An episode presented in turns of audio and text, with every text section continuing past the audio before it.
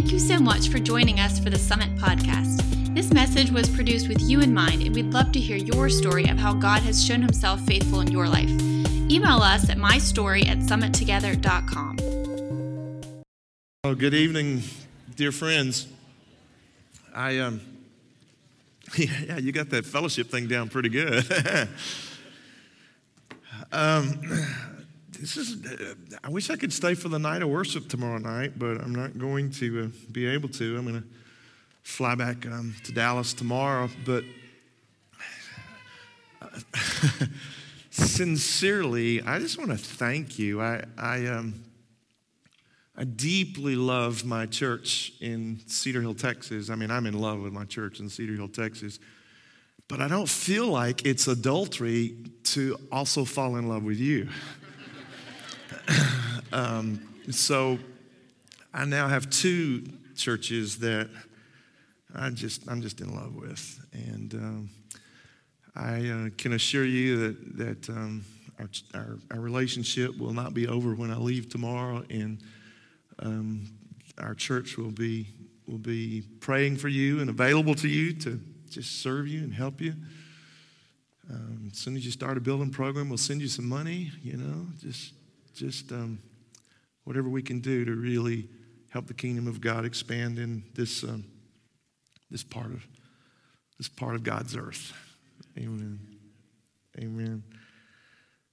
I want to talk to you for a few moments tonight about um, the Holy Spirit. And again, if I could just have a little bit more light, I think my glasses might be just a tad dirty or something tonight. So just a little bit more light. Um, the message is um, simply called Help from Heaven. Help from Heaven. and um, my heart, my heart is that Christians would live well in a really jacked up world. this is such a dysfunctional world that we're, that we're living in.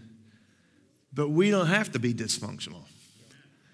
And, and we're not dysfunctional. We can be whole. That's the great grace that's in our life. We can be whole. And so I just want to share with you some ideas about wholeness that are specific to the work of the Holy Spirit.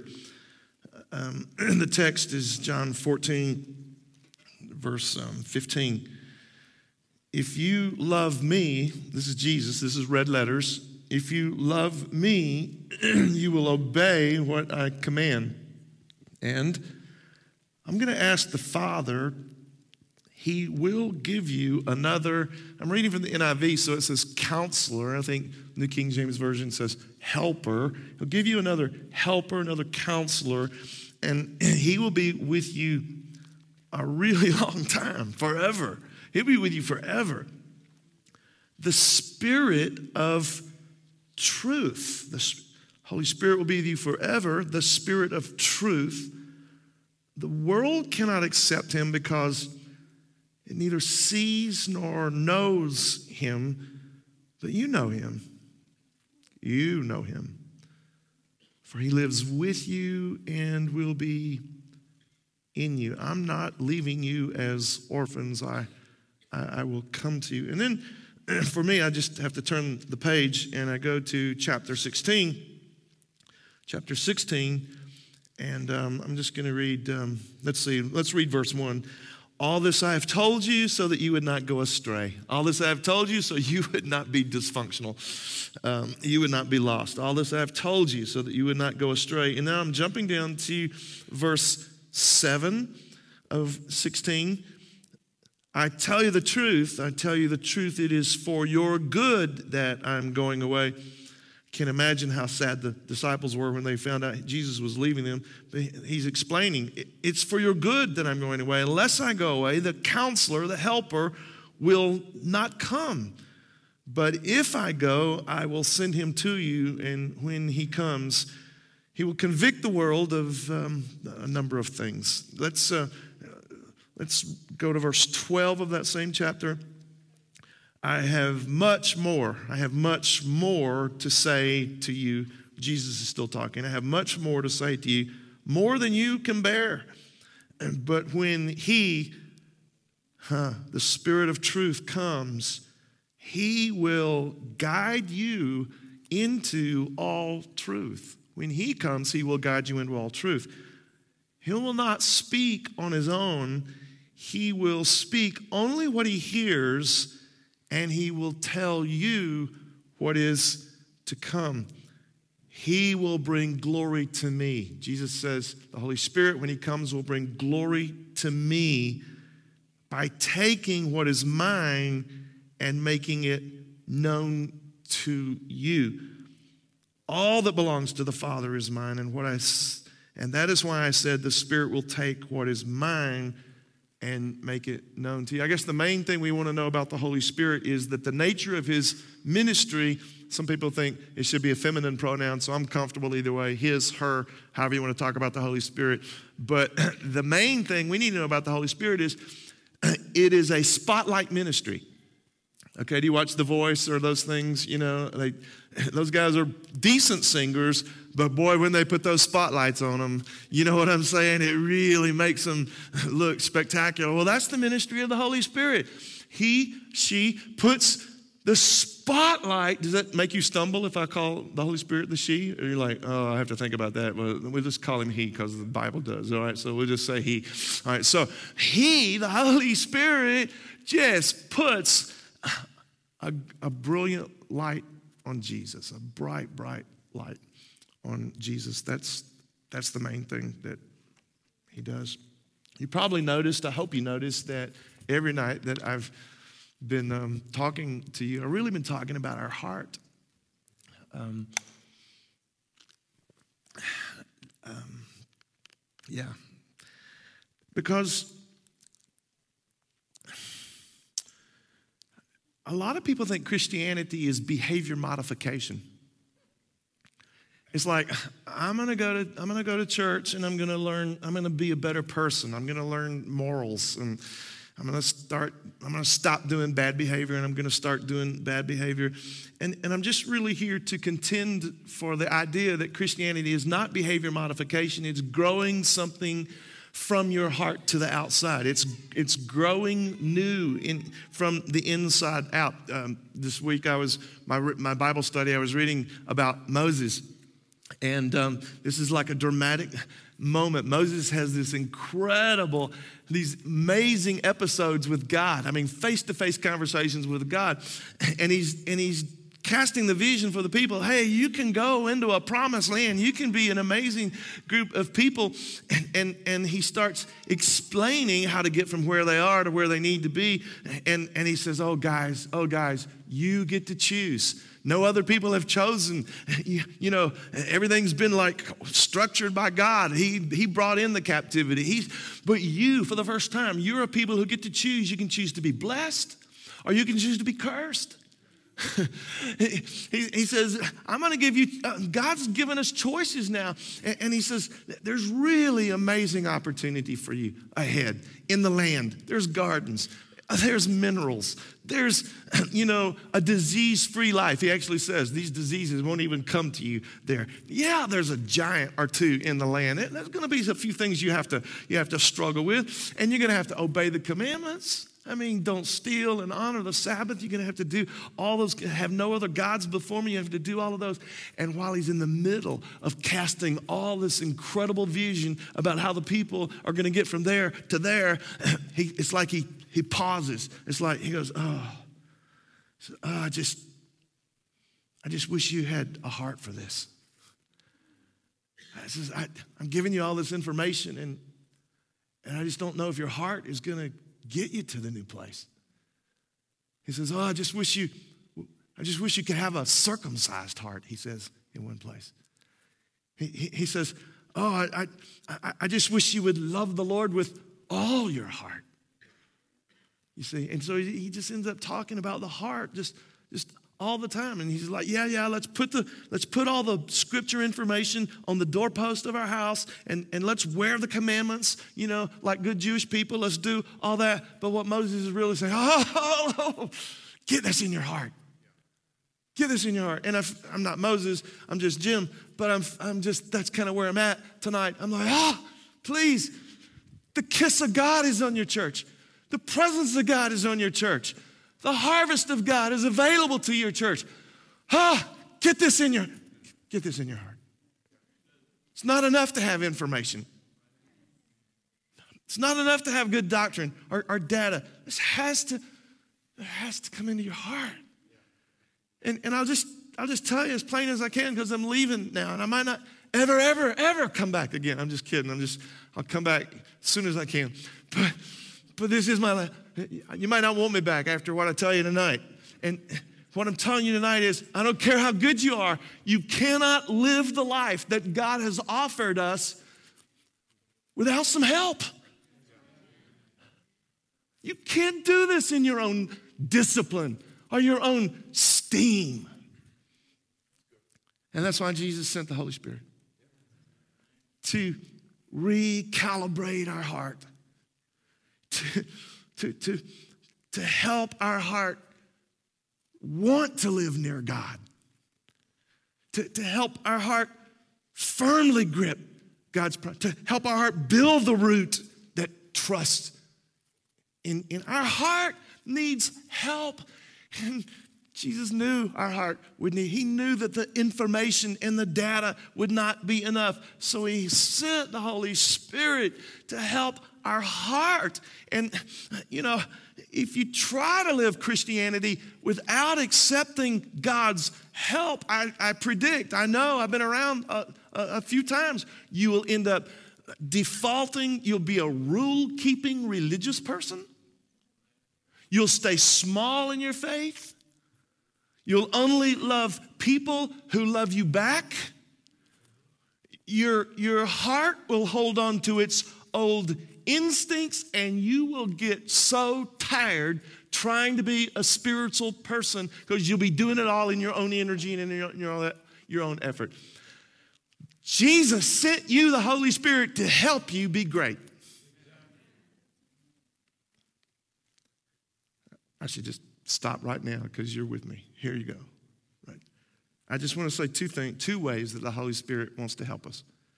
There's many, many more, but these just two ways he wants to help us. Number one, Holy Spirit manifests God. Holy Spirit manifests God. 16, 14 of John, Jesus is talking. He says, When He, the Holy Spirit, comes, He will bring glory to me by taking from what is mine and make it known. He will make it known to you. He will manifest it to you. 1526 says, When the Helper comes, whom I'll send to you from the Father, the Spirit of truth, he will testify of me. These things I've spoken to you so that you won't, you won't stumble. I think this is my favorite story in the New. I don't know why I say that. It's one of my favorite stories in the New Testament. It's in John 9. It just makes me laugh every time I review it. Um, Jesus decided to heal a blind guy on the Sabbath day. Come on, he was deliberate. He, he's such a troublemaker, this Jesus, right? he heals a blind guy on the Sabbath day. And the blind guy goes back to his neighborhood, and his neighbors notice you can see. You used to be blind from birth, and now you're not blind from birth. And they're like, What happened to you? He's like, I'm not sure. He's like, This Jesus guy spit in some mud and rubbed the mud on my eyes. And the next thing you know, I, he told me to go to the pool and wash the mud off my eyes. And when I did, I, I began I began to see, wow, the neighbors are like, we have to, this is amazing stuff.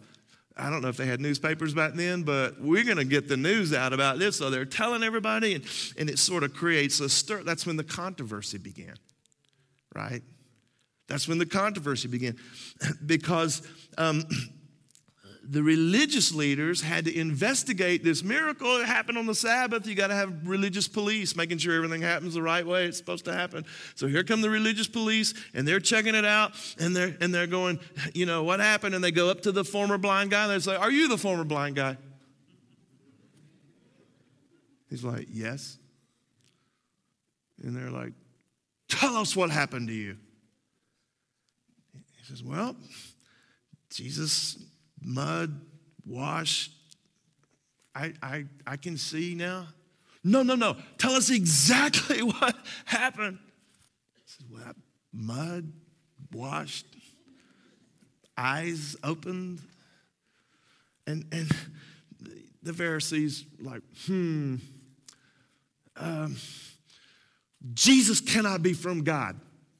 He did this on the Sabbath day. And, and he's like, I don't, I don't know about this, the blind guy. I don't know. All I know is he just, he put mud on me. And he asked the, he asked the theologians a theological question. He's like, but tell me this, how can somebody who breaks the law heal blind eyes? And, and oh, the Pharisees, they did not like that. Don't push against the Pharisee, right? And, and they're, they turn on the former blind guy and, and uh, they say, Well, what do, you, what do you say about Jesus? I'm quoting the scripture there. What do you say ab- about Jesus? Now we're going to have a debate about, about Jesus.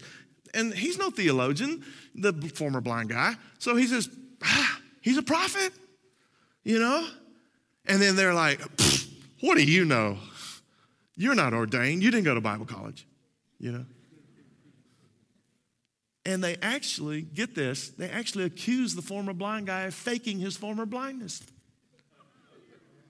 It's like you just made all that blind stuff up. And they say, go get your parents. We'll, we'll investigate further. Is this funny to y'all? It is to me. I'm just, I think it's hilarious. And so they go get the parents. And they're like, Is this your former blind son? And they look at him and they're like, Yeah, yeah, that's him. Well, can you explain how now he sees? And they're like, No, we really can't explain that. You'll have to ask him. He's, he's old enough to answer for himself. Ask him. So they go back to the former blind guy. And they're like, this again, I'm quoting the scripture. Give glory to God. We know, we know Jesus is a sinner. We know this. We know Jesus is a sinner. And the former blind guy says, all I know is that I was blind, and now I see. And so they ask him the third time, Tell us what Jesus did to you. And he's like, I've told you, and I told you again. Do you want me to tell you one more time so you can become a follower of Jesus? Now he's getting a little spunk to him, you know what I'm saying? oh, they exploded. They exploded on the former blind guy. And again, here's their quote We know. This is what we know. We know this. God spoke to Moses, but we don't know where Jesus comes from. And the blind guy can just see him folding his arms, leaning back a little bit, and saying, Wow, that is remarkable. You don't know where Jesus comes from, and yet he opened my eyes. And then he gives them a lesson. He says, Guys, nobody opens blind eyes unless God is with him. And they booted the former blind guy out of the church. Why do you think the Pharisees behaved like that? Because and again, I say this for the last, for the last night because you might boot me out of the church. Um, Pharisees behave like that because human hearts prefer domesticated God over a powerful God. I'll just say it one more time in case you missed it. Um, the Pharisees behave like this because what they knew was being challenged.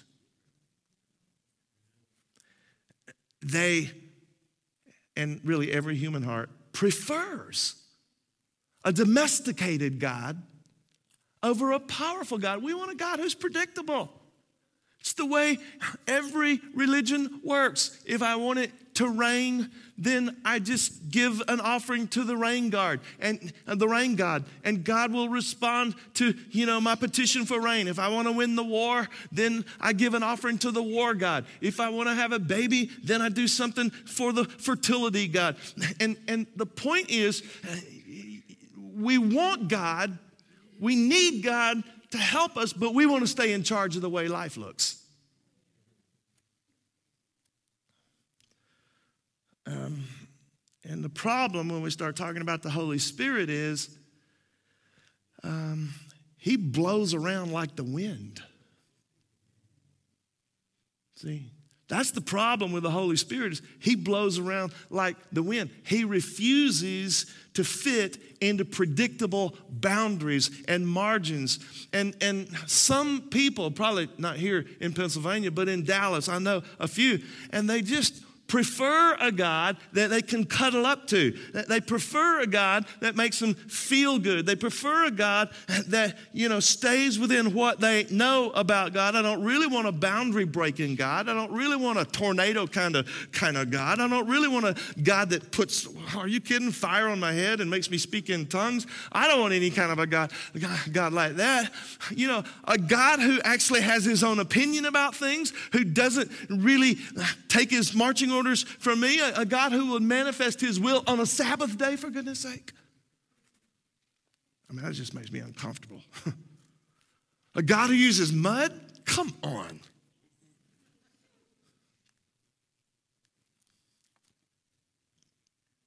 I mean, God spoke to Moses. Isn't that enough? Let's just study that for the rest of our life. You know?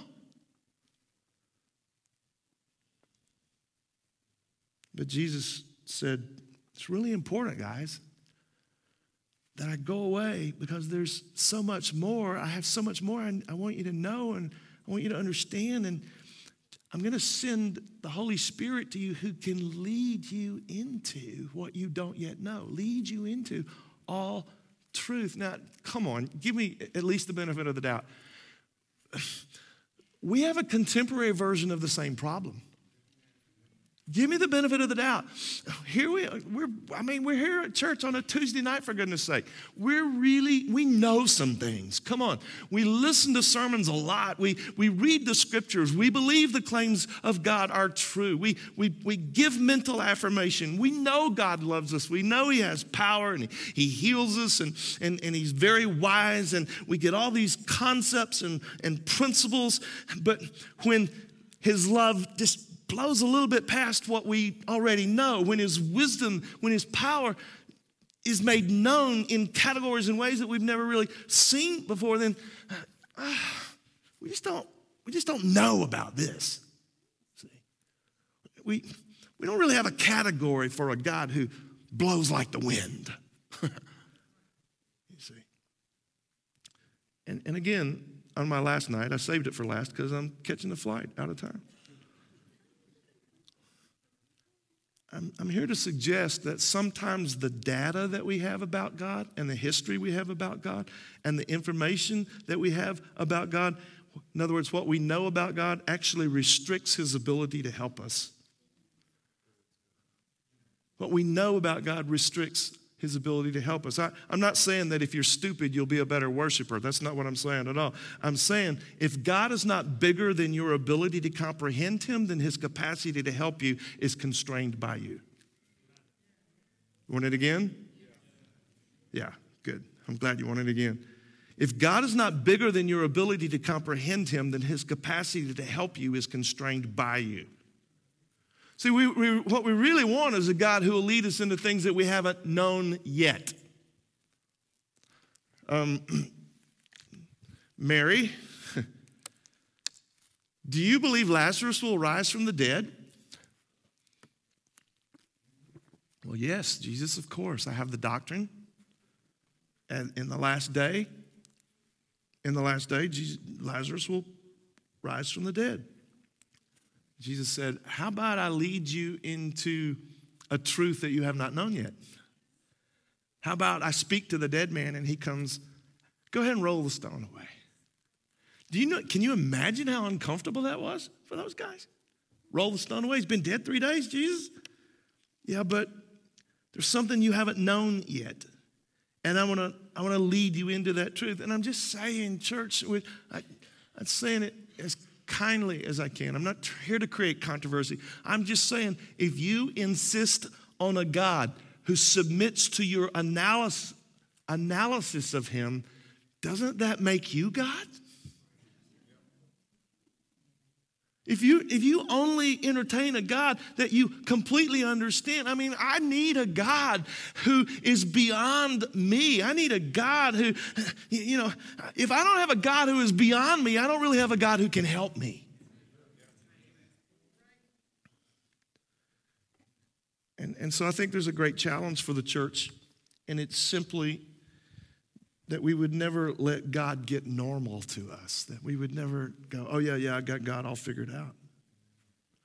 You see, Pastor Mel referred to this. I, I can tell, oh, it was back in the, it was back in the prayer room. I don't remember where it was, somewhere he said it. But I can tell you the stories about God, but I am not capable of producing passion in your heart for God.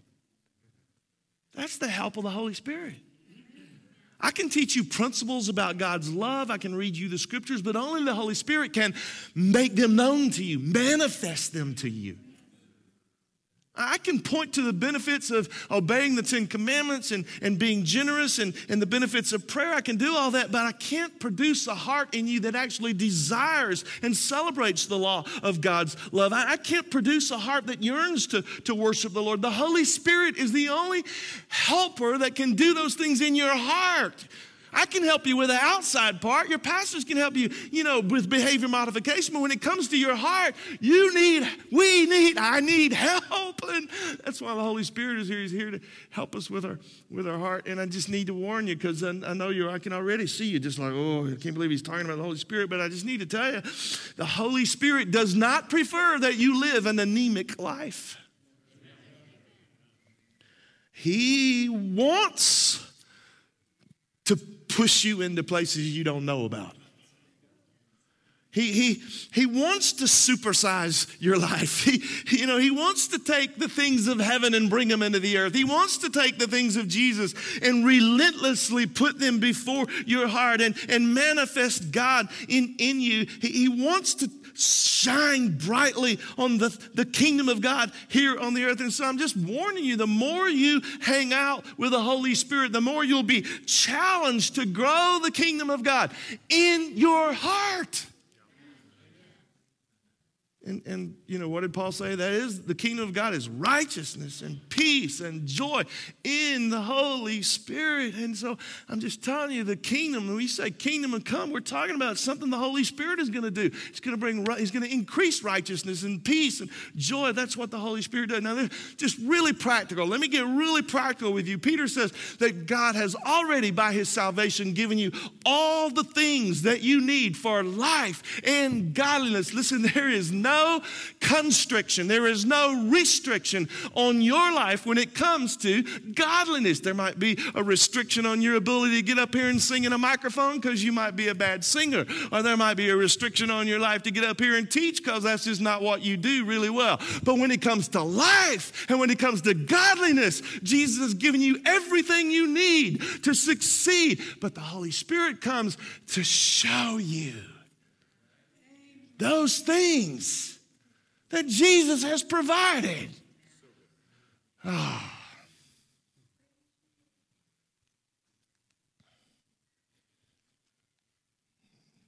And I guess that is the problem, isn't it? Unless you really desire, unless you really desire to be whole in your heart, unless you really desire to be purposeful in your heart, then the Holy Spirit's not going to be your ally.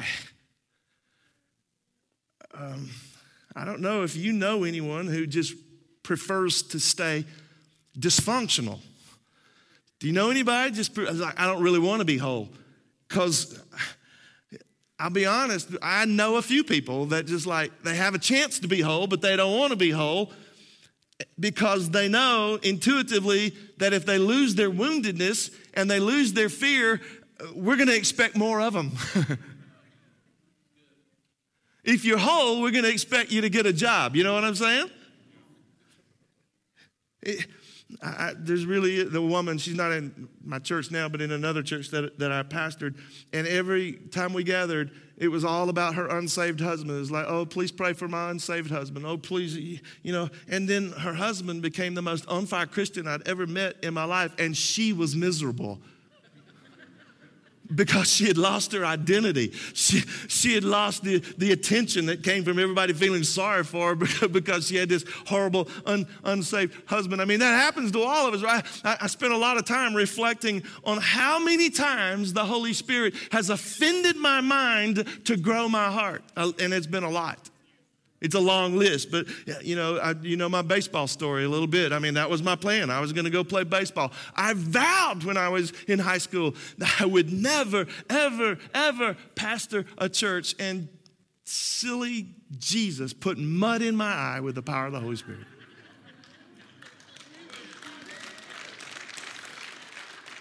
that was just the beginning. I mean, I was so in love. This is, this is a familiar story to my whole family. I was so in love with another girl, not Beck, not the woman that I'm in, I'm just so in love with right now. And I thought I was going to marry her. And the Holy Spirit offended my mind and, and called an audible and said, No, no, no, that's not the girl I want you to marry. I want you to marry Becky Ross Hennesy, a Yankee, for goodness sake. I just, it was unbelievable. It's like, it's like, Jim, I've got so much better for you than what you've been planning on. I am so grateful that he offended my mind. I mean, I specifically remember, this is a long list, but I'm not going to tell y'all. I specifically remember when I was pastoring in Alabama saying, I don't know why I said this, but I said it more than once. I will never pastor a church in Florida. And then when I was pastoring in Florida, I specifically remember saying, I will never pastor a church in Texas.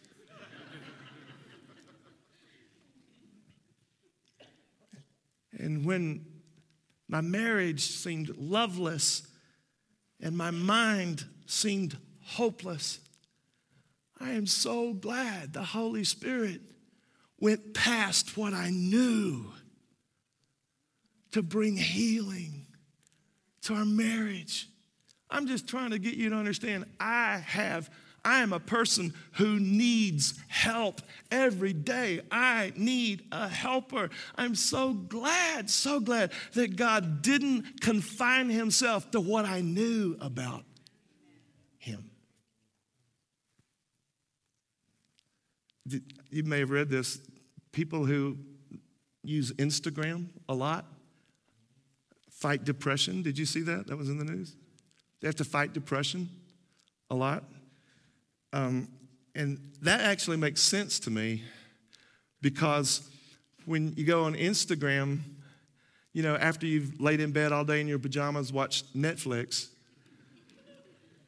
and then you start watching those pictures on Instagram and you look and it's a Photoshop society, right? It's like, oh, look how beautiful she is. Oh, oh, look how happy their marriage is. Oh, look how wonderful their children are. You know, oh, look at that great career promotion that that guy got. And all of a sudden you're just feeling, I just want to tell you that I just, this is liberating to you. Even the people who seem like they don't need help, they need help too. We need help. Romans 15, 13 says, May the God of hope fill you with all joy and peace as you trust in him, so that you may overflow with hope by the power of the Holy Spirit. Holy Spirit is not going to ignore your passionless faith. The Holy Spirit is not going to he's not going to let your sins go uncontested. He's not going to let you live in your depression. He's not going to let you live in your bad marriage. He's not going to live let you live in your despair. He comes to manifest the benefits of the cross. He came to manifest and make known the will of the Father for your joy and your peace and your intimacy with with God and you know, what he really wants to do is take you from what you know about God to bring you into actual knowledge of God. That was point one. Point two, I'm, I'm almost done. and then I'm going to catch a plane. Holy Spirit not only, um, what did I say the first one was? Manifest God. Thank you. Second thing the Holy Spirit does is expands and empowers us. He expands and empowers us. Again, John 14, 15. I'll ask the Father, and he will give you another helper to be with you forever, the Spirit of truth. The world, the world can't accept him because it doesn't see him or know him, but you know him. For he lives with you and he'll be in you. Verse 26 But the Helper, the Holy Spirit, whom the Father will send in my name, will teach you all things and remind you of everything that I have said. And then finally, in John chapter 16, verse 13, Jesus said, I have so much more to say to you, more than you can now bear. But when He, the Spirit of truth, comes, He will guide you into all truth. He will tell you what, what is to come. Acts 1 8, that's the famous one, right? You will receive power when the Holy Spirit comes on you. Now, last night, I, I, I tried to teach you, I tried to, I tried to envision with you what a spiritually healthy person looks like. And I said there are two things that a spiritually healthy person manifests. A spiritually healthy person is very successful in their relationships. They love people, even their enemies. They love, love, love. And a spiritually healthy person has an awareness of transcendence, right? Buzz Lightyear. Up, you know, what did, what did he say? I can't even remember what he said yeah, infinity and beyond. He, he had transcendence, okay? So, like, I'm not saying that you're an ego person. I'm not saying that you're, you know, nobody wants to be one of those guys on, those Christians on TV that everybody makes fun. We're not talking about that. We're just talking about there's an awareness in your life that you are more than you appear to be because the Spirit of the living God lives inside you.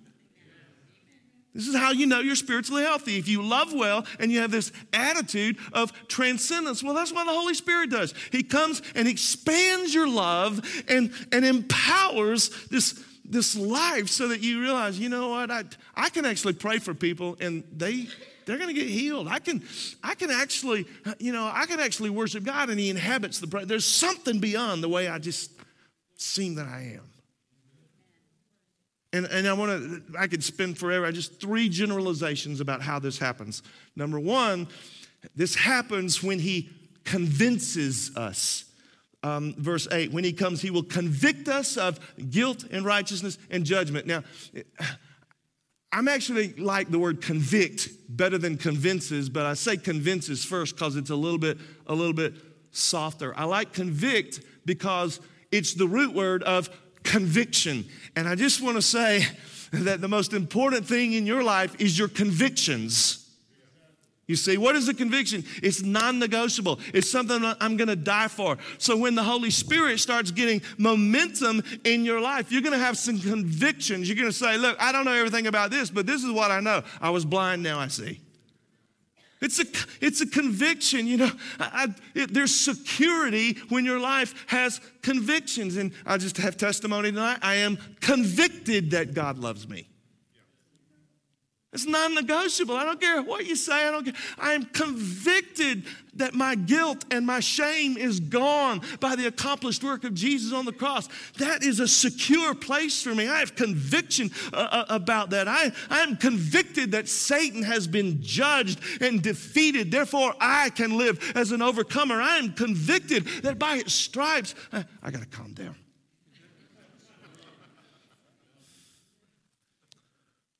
Convicted that if I'm absent from my body, I'm present with the Lord. The Holy Spirit helps me come to these convictions. Everybody needs a few convictions in their life. My dad was great at giving us convictions. He's like, You lie, you die. There was a lot of security around that. We knew that everybody in our family was going to tell the truth. Makes you feel safe when you know everybody's telling the truth. My dad, you didn't have, when we woke up on Sunday mornings, we never had to say, Dad, are we going to church this morning? There was a conviction about church attendance. And it just built, I'm not saying that needs to be your conviction, I'm just saying it built a security in, in our life. We didn't have to wonder, we weren't double minded about whether or not we, we were going to go to church. I'm just saying to be convicted about things is completely different than, well, perhaps the Lord's coming back someday. Well, perhaps. I'm saved. Well, maybe. Maybe when I pray for somebody, it'll make a difference. I, I wish you knew my journey because what God has brought our church out of to where we are now is just one of the most remarkable things I know of anywhere. Our church used to be terrible. And I tell you, when our church was terrible, people weren't asking me to come talk to their church. Do you know what I'm saying? I mean, our church was just hanging on by a thread. We couldn't pay our bills. People left our church by the drove, and they just wiped their feet on the mat when they left, you know? It was so hurtful. It was so confusing. And we had an old baseball field on our property. Our church had 100 acres at the time. We have 70 now. And, and there was an old baseball field. And I used to go out on that old baseball field. And I remember I just, I'd go walk on that baseball field because I'm a baseball player and it felt like a sanctuary to me. So I'd go walk on that baseball field and I'd scream at God. I'd say, God, what have you done? Why did you bring me here? Why is this church so messed up? And you know what I'd get from God? Nothing. Nothing except a conviction from the Holy Spirit that he who had begun a good work in me would complete it. A conviction that he had called me to pastor Trinity Church. A conviction that the promises he had made to my heart were yes and amen in Christ Jesus. And, and, I, and I bring that up because now we have a new baseball field. And I have a whole new conversation when I walk around that baseball field. It's like, thank you, Jesus, that my church isn't stupid anymore.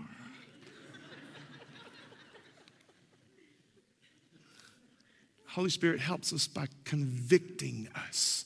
Second way the Holy Spirit helps us is by developing our character. Galatians 5 says, If you'll live by the Spirit, you'll not gratify the desires of sinful nature. For sinful nature desires what is contrary to the Spirit, and the Spirit what is contrary to sinful nature. They're in conflict with one another so that you don't do what you want to do. And you guys know this. I mean, I already, we talked about this earlier too. There's a big problem in our lives. We, we have conflicting desires. We want to be skinny and we want to eat chocolate cake. You know, we want to be healthy and we don't want to exercise. So we got all these conflicting desires going on. We need help. We need help. And, and, yet we know, we, we know our spirit is going to flourish around the good things that come from God, and our spirit is going to deteriorate and, and, and, and shrink around sinful things. And so Paul, he presents this, this list. It's not, it's not inclusive, but he says, look, there's sexual immorality, there's hatred, there's discord, there's drunkenness. And then he says, just contrast that with the fruit of the Spirit love and joy and peace and patience and kindness and, and goodness. And he's just saying, what I, I'm saying, what he's saying. If you hang out with the Holy Spirit, your character is going to get a whole lot better. He's going to help your character because he, he's relentless about pushing against the old habits that keep you small and keep you in bondage and keep you unreliable and keep you um, emotionally crippled. And when he pushes against those, he's wanting to replace them with new desires like, like love. I was at a missions meeting a few weeks ago. It, it was kind of a, it, was kind of a meeting that people got invited to if they if they gave a lot of money to missions. And so I was at this missions meeting, and I, am going to stop. I'm going to stop here in just a second this missions meeting, and the guy was he was he had audacity. He came up to me and says, "Jim," he says, "I really think you ought to give ten thousand dollars to this project."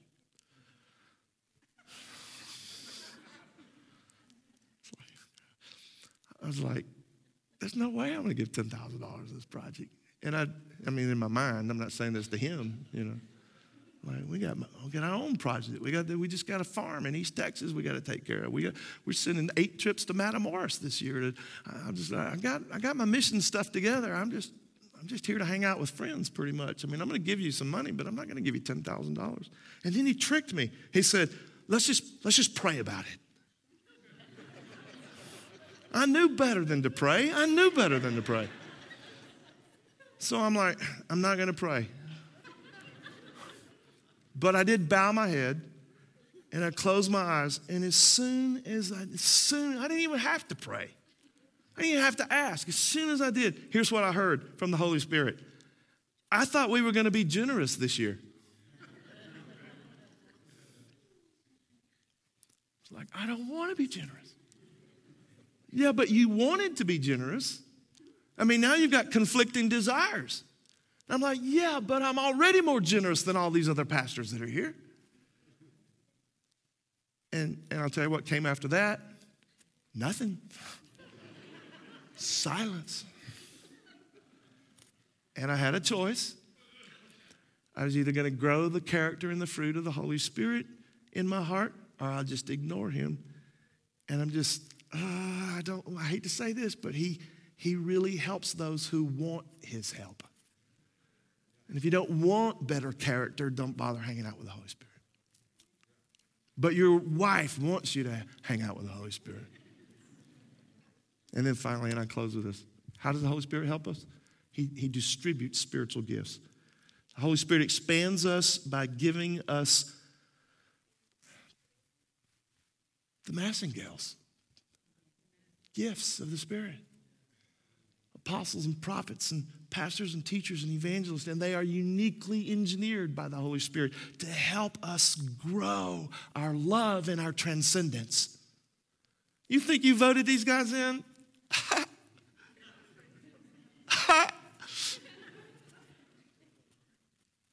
Holy Spirit. Holy Spirit gave them to you as gifts. I know this makes them uncomfortable. I didn't ask permission to say this kind of stuff.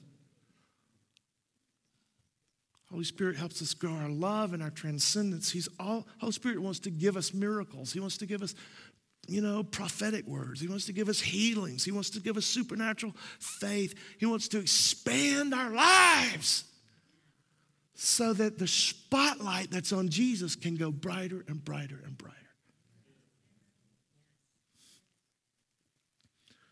Um, when we built our new building, we we put a lot of new shrubs in. And the problem with putting shrubs in Texas is there's no water to water the shrubs with. And it was, and it was in a drought. We put all these new shrubs in, and they're withering and they're, and they're dying. In fact, they all did die.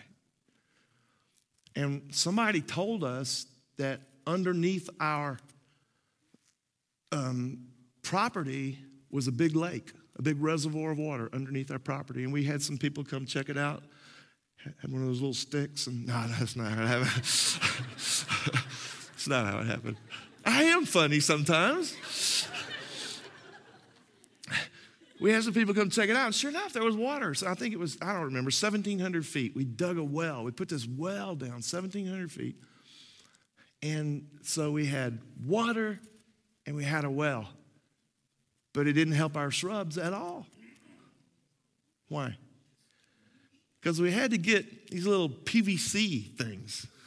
We had to get these little plastic pieces and we had to run it from the well to the places where the shrubs were. And then we had to put sprinkler heads on the end of the, of the PVC pipe so that wherever the shrubs were, there would be living water, water by which they, they could live. I've come to declare over you that part of your identity as a church is not, you're not a potato head, but you are a sprinkler head. There's a living water. There's a living water church. And the only way that these communities are going to flourish is if somebody is willing to say, I'll distribute. I'll distribute the gifts of the Spirit. I'll distribute what the Holy Spirit has made available to me. That's the only way. No, it's the only way that the spotlight of Jesus will shine brightly in these communities if you become a distributor. Um, I'm, musicians, come on up here. Help me, help me close this. If you start playing, I'll start stopping. Um, I have a friend named Cherry. I have a friend named Cherry Irving, and she is one of the people of our church, just, just a layperson who goes into schools to try to present the testimony of Jesus. And she um, she goes in one of the baddest schools in Dallas, one of the meanest schools in Dallas. And a couple of weeks ago, she went into this school, and the girls were just, it, it's a girls' basketball team, and they were just going crazy with one another. They were, they were just on the verge of fighting and fighting. And Cherry's really good at conflict resolution, but all of a sudden the Holy Spirit gave her an idea and some words, and she resolved, and, dis, and, and all that tension just went right away supernaturally. I have another friend. Her, her name is, uh, I don't tell you her name. I have another friend, and, and you wouldn't know if I told you her name, so why would I tell you her name? Right? She was in Nordstrom's. She was buying shoes, buying some new shoes. And she's sitting there, and the guy that's giving her the new shoes, she's got like 20 pairs of shoes, trying to, f- to figure out which one. And while she's trying on shoes, the Holy Spirit whispers in her ear that the guy that's putting shoes on her feet had bankruptcy last week. He had to bankrupt. And the reason he was working in the shoe shop was because everything he had had, he had lost. And while he's putting shoes on her feet, she says, You know, I, I know about your bankruptcy and I know that I know that you've lost everything, but I just the Lord has me here right now to tell you that He loves you. The guy, by the time this is over, is in Nordstrom's. He's weeping like a baby right there. Because supernaturally the Holy Spirit distributed. Do you think I'm making this stuff up? You, you do think I'm making it up? No, I'm telling you the truth. Listen, two years ago in Cedar Hill, Texas, we had the meanest, most blasphemous school superintendent in the United States of America. The guy was terrible, just terrible.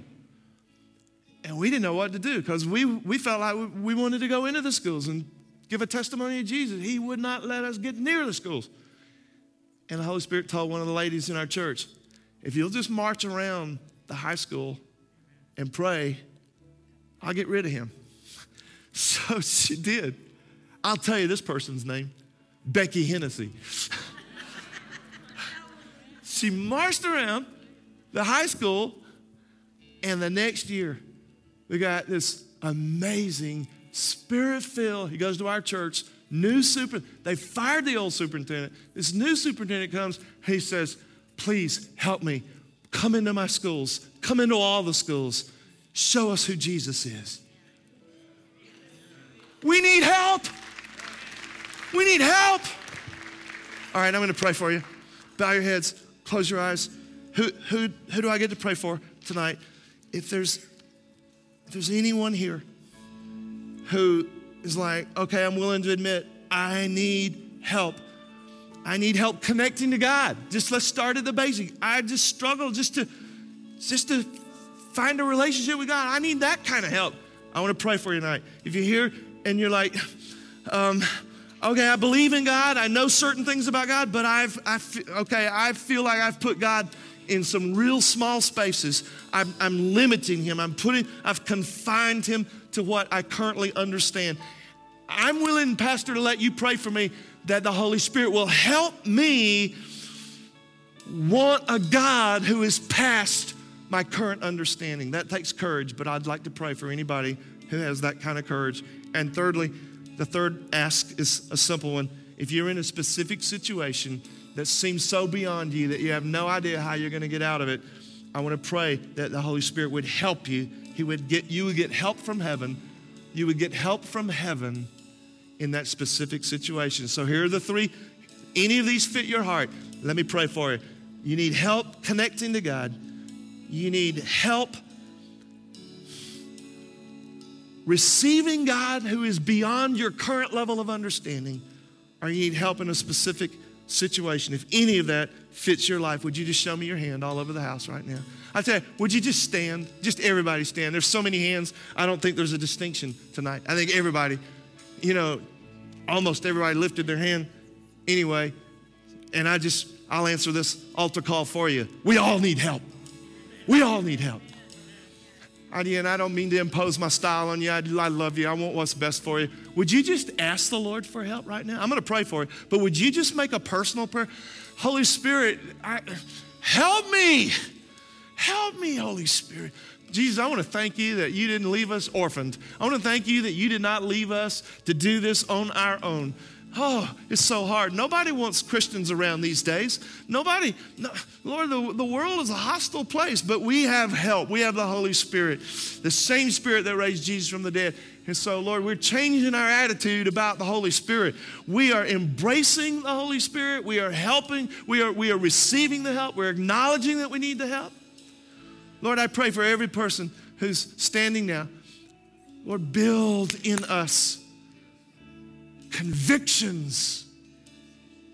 Convictions about the goodness of God. Building us convictions about the goodness of God. And Lord, we give you permission. We go on record tonight, Tuesday night. I don't know what the date is, but Tuesday night, we give you permission to expand our lives. Expand us, Lord. The, Lord, there's, there, there are trees and shrubs and people who just really need living water. Would you distribute hope through us, Lord? Would you, would you give us the boldness and the, and the awareness of transcendence so that we're not living like cowards? We're not living like cowards, but we would be able to, we'd be able to distribute to the strategic places of this community the love and the hope and the healing of Jesus the Christ. Lord, I thank you that there's a shift right now in our hearts. And that shift is we are not satisfied with our current place. We want the Holy Spirit to lead us into all truth.